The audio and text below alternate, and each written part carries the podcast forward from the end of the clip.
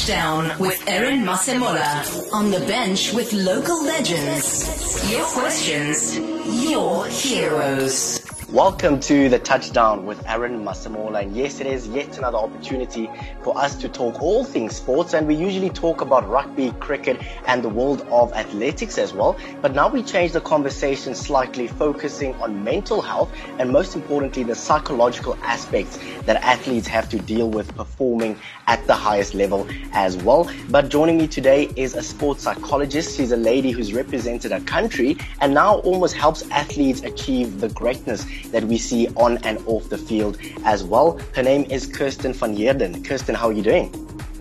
Hi, I'm doing well, thank you. And thank you so much for inviting me to, to speak on your show. Thank you so much for joining us. I think looking at the world of sports, there's so much that has happened, at least looking at the year of 2020, now 2021, and the world of psychology, or at least the mental performance of athletes has almost come to the forefront. And that's something that's quite important for us to talk about as well.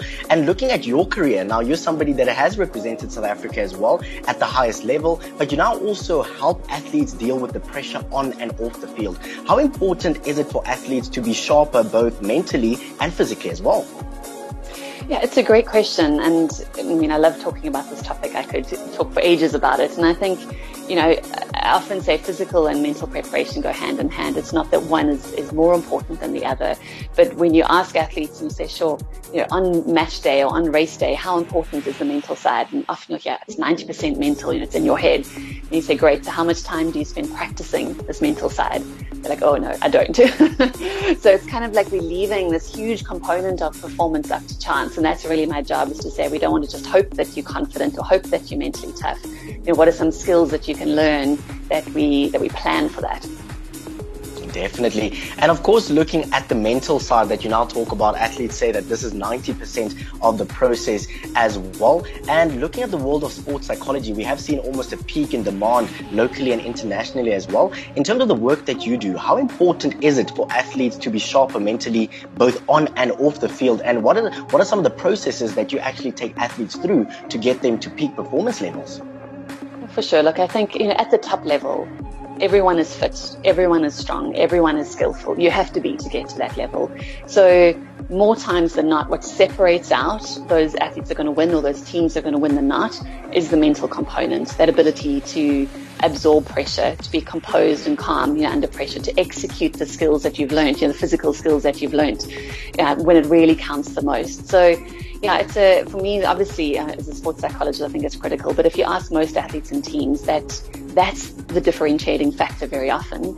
And, you know, off the field as well, of course, as we were saying earlier, like with this pandemic, but it just in general, for athletes to be able to manage their lives, they're more than athletes, they're people and they've got relationships, they've got studies, they've got, um, you know, just stuff going on at home. So part of a job of a sports psychologist is also to look at how do we help you manage all these different areas of your life so that you can get on and that you can train and when it counts the most, you can deliver performance. Definitely. And of course, you touch on the world of COVID-19. I mean, you look at 2020 and now 2021, the biggest surprise to the world of sports has this, has become this thing that is COVID-19. And how do athletes manage this? And one of the recent articles actually talked about Quinton de Kock maintaining mental fatigue and what he has gone through traveling from, from one country to another, being in a biosecure environment. Looking at a biosecure environment, what impact does this have on a player psychologically, having to be in this confined space for such a long period of time.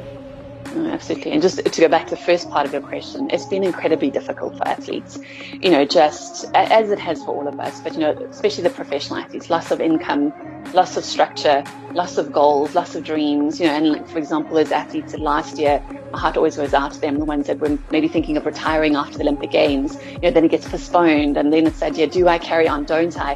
And it's not just one more year when you actually realize you know, how much time and effort is needed to train to prepare for something like the Olympics. It's a huge decision. And then as you talk about now, uh, being in these bio bubbles, it's, we know we're not made for isolation. And there's that, you know, COVID fatigue, but also this idea of isolation fatigue. And as you're saying, Quinton de Kock saying it's just really difficult. Maybe once off for six weeks you can kind of manage, but when it's from one bubble to the next bubble to the next bubble. Um, and I know that psychologists around the world and players associations around the world are trying to look in how long can players actually be in a bubble, you know, and, you know, how difficult it is. And look, to be fair, a lot of times on tour you do, you kind of go from your hotel room, you know, to the field and back. You don't really do too much else.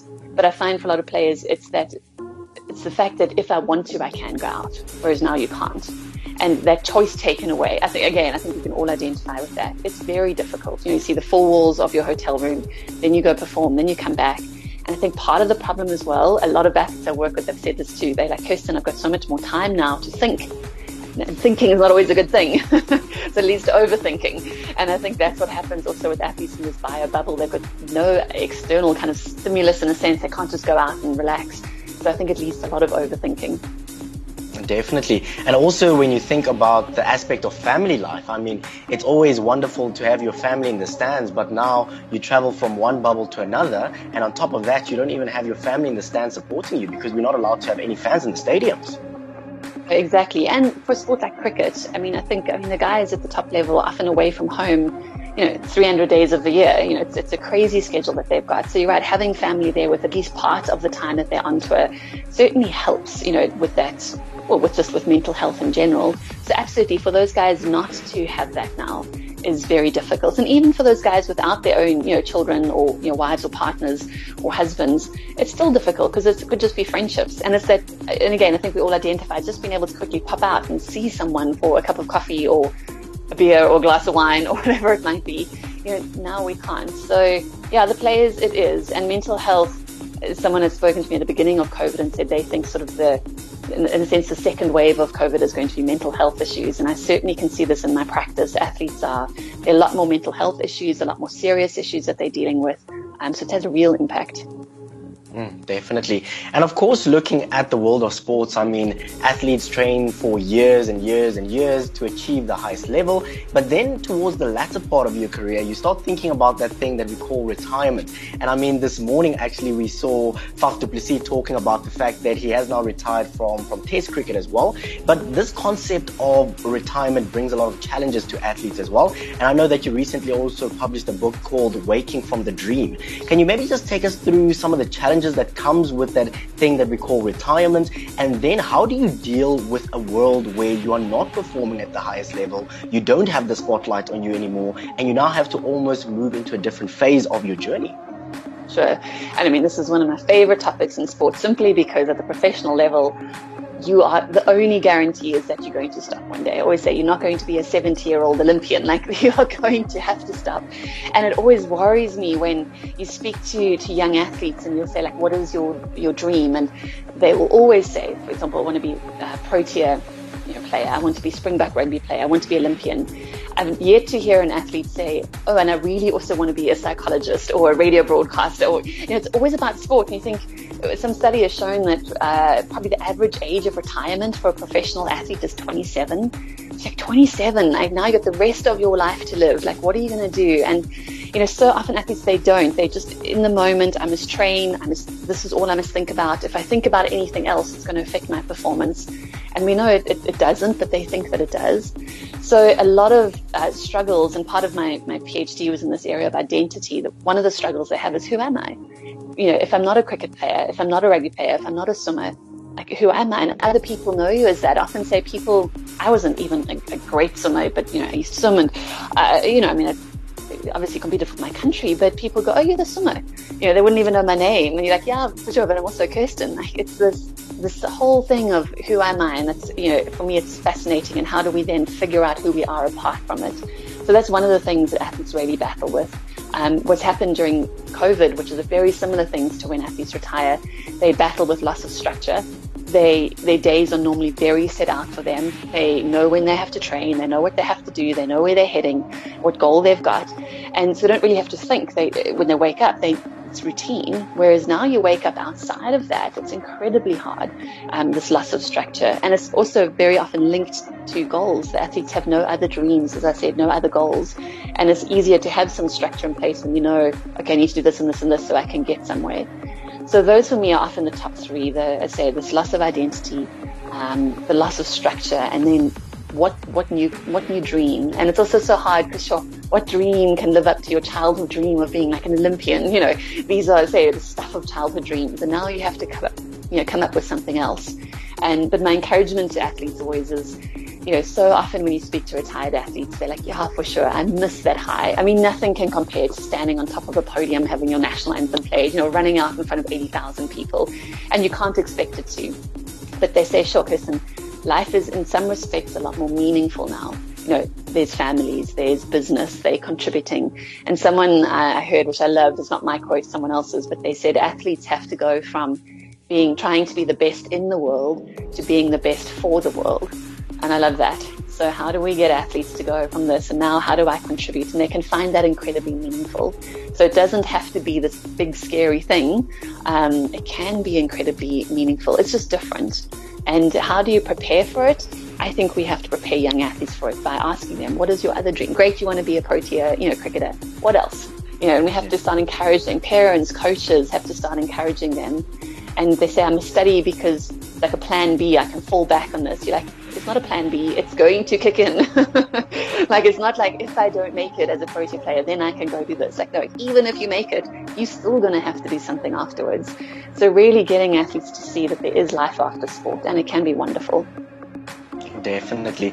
You talk about life being wonderful post your your retirement as well. But there are so many young athletes at this stage in time, and I mean they are looking to the greatness of a Siya Kolisi, somebody like a Faf du Plessis, and many other athletes that come from South Africa, and they ask themselves the big question as to what does it take for me to be the best in the world? What does it take for me to achieve the greatness of a Michael Phelps in terms of the Olympic Games? But from a psychological perspective, what would you advise these young people to do and also their parents to do? Because as you've mentioned that the psychological aspect is the most important part of the game. For sure. And I always have to be careful when I answer a question like this because it's sometimes the very thing that helps you to be a great athlete is not great for you in real life. And what I mean by that is a lot of athletes have this almost obsessive focus on what they're doing, you know, and it is just to answer basic question, it's just a lot of hard work. Um, I remember one Olympian I spoke to, they said, you know, we're talking about friendships and they said, yeah, the better you do at the Olympics, the fewer friends you have simply because you don't have time, you know, for friends.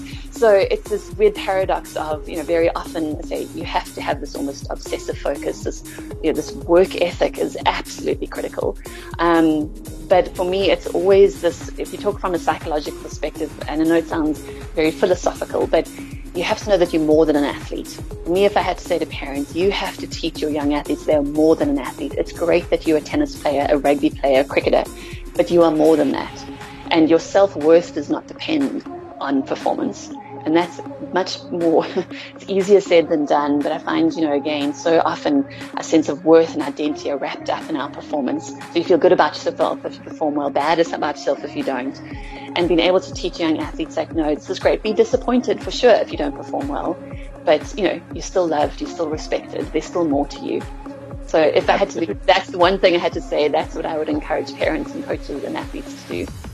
Oh, absolutely fantastic. I love what you mentioned there, basically saying that you as an athlete are worth more than that gold medal at the Olympic Games as well. So thank you so much, Kirsten. I would like to thank you so much for your time. I really do appreciate it. And thank you for the amazing work that you are doing off the field with our athletes as we see them perform at the highest level as well. Thank you so much for your time and we wish you all the best and hopefully you will continue to produce these phenomenal athletes that we see on international stages. Oh, goodness. No, thank you so much. And again, thank you for the opportunity for me to talk about some of these things. Um, yeah, they're so important and I really appreciate it. Touchdown with Erin Masemola. On the bench with local legends. OFM Sport. The personalities behind the plays.